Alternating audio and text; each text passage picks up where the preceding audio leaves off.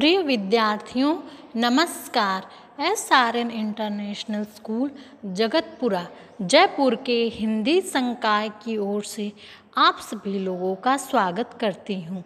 तो मेरे प्यारे बच्चों, आज हम लोग कक्षा छः की हिंदी पुस्तक माला उन्मेष के पाठ संख्या तेरह, भाषा सीखेंगे नामक प्रकरण का अध्ययन करेंगे।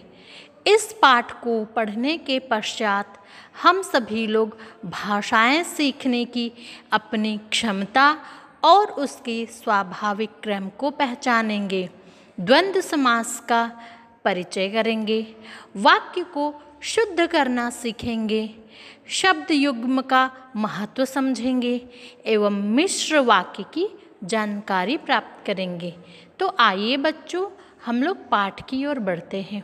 बच्चों, क्या आपको याद है वह दिन जब आपने अपनी पहली भाषा सीखनी शुरू की थी? अ, आ, ई ई, क, ख, ग। आप इसी तरह से धीरे धीरे बोलना सीख रहे थे ना? माँ रोज आपको बोलना सिखाती थी। परिवार के सभी बड़े नाना, नानी, दादा, दादी शब्द सिखाते फिर शब्दों से वाक्य बतलाते, पिता गलतियाँ सुधारते हुए सही तरह से बोलना सिखा देते थे। अरे, ऐसा कैसे हो सकता है कि आपको कुछ याद नहीं आ रहा? और यह क्या?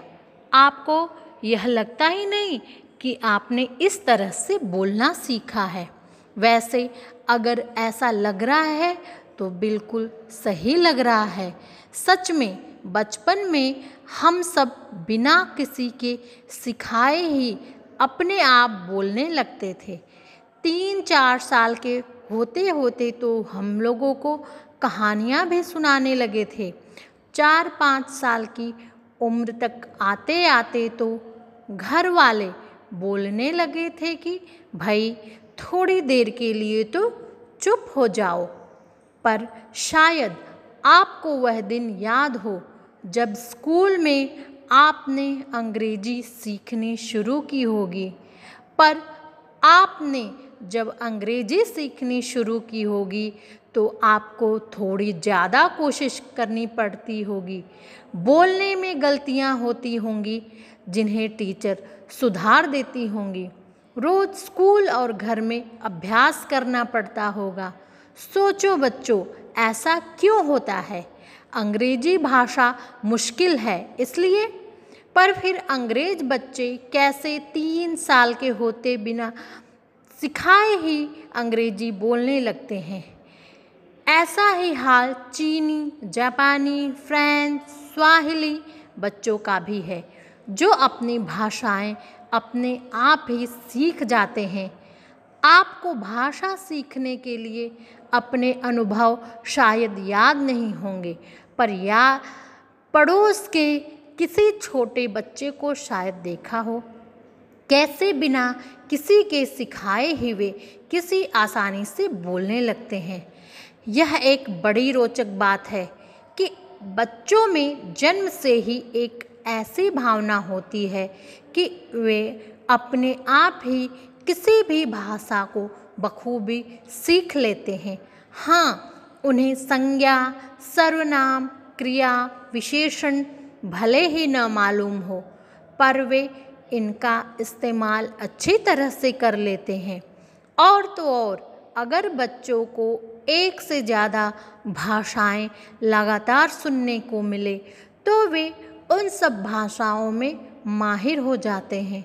शायद आप भी अपने पड़ोस के बुंदेली, निमाड़ी, बांग्ला या तमिल बोलने वाले बच्चों के साथ खेलते खेलते उनकी भाषा बोलने लगे होंगे।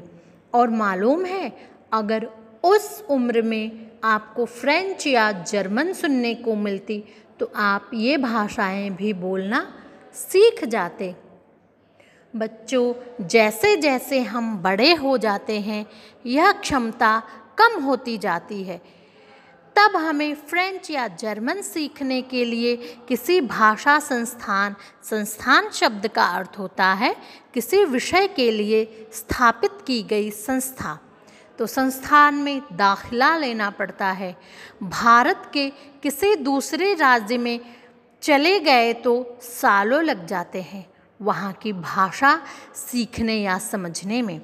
भाषा सीखने की क्षमता जन्मजात होती है। भाषा वैज्ञानिक मानते हैं कि करीब 12 साल की उम्र के बाद यह क्षमता धीरे धीरे कम होती जाती है। पर इस क्षमता को कारगर बनाने के लिए ज़रूरी है कि बच्चे भाषा सुने। ऐसा नहीं हो सकता कि बिना किसी भाषा के संपर्क में आए सिर्फ़ जन्मजात क्षमता के आधार पर ही बच्चों को भाषा बोलना आ जाए। अब जरा सोच कर बताओ कि रूडयार्ड किपनिंग की कहानी जंगल बुक का बच्चा मोंगली जो भेड़ियों के बीच पला बढ़ा था, क्या वह कोई भाषा सीख पाया होगा? तो बच्चों, इस प्रश्न का उत्तर सोच के आप लोग बताइए। उम्मीद करती हूँ कि आपको यह पाठ अच्छा व सरलतम रूप से समझ में आया होगा। धन्यवाद।